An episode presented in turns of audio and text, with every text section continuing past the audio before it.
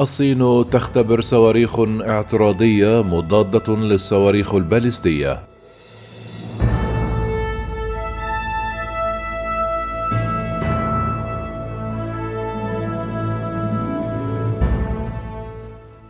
أجرت الصين بنجاح تجربة صاروخ مضاد للصواريخ البالستية ليلة الأحد وذلك وفقا لوزارة الدفاع في البلاد قالت الوزارة في بيان مقتضب أنه صاروخ أرضي متوسط المدى تم اختباره داخل حدود الصين مضيفة أن الاختبار كان دفاعي بطبيعته ولا يستهدف أي دولة.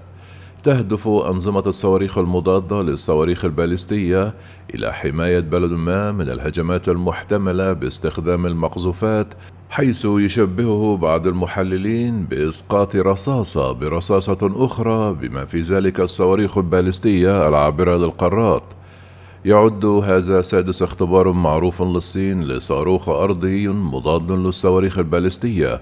وذلك وفقا لصحيفة جلوبال تايمز التي تديرها الدولة.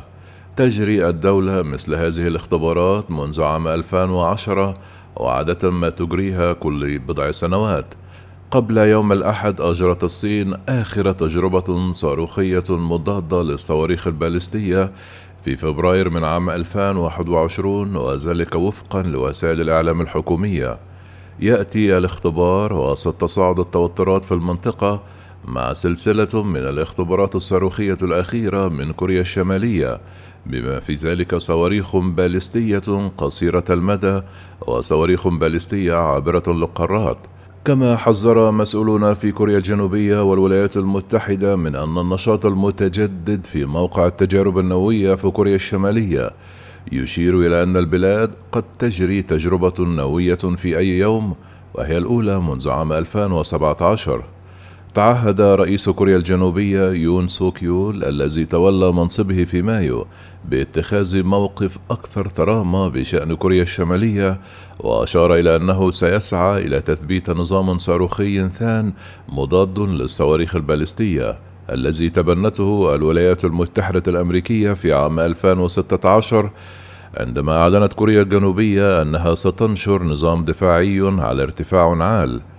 أثار ذلك نزاعا دبلوماسيا لمدة عام مع الصين والتي جادلت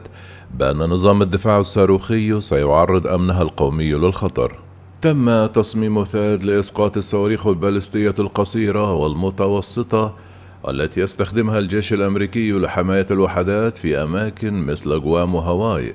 وفي وقت سابق من مايو انتقدت الصين الولايات المتحدة لنشرها صواريخ باليستية متوسطة المدى في منطقة آسيا والمحيط الهادي قائلة أن ذلك كان له تأثير سلبي خطير على الحد من التسلح النووي.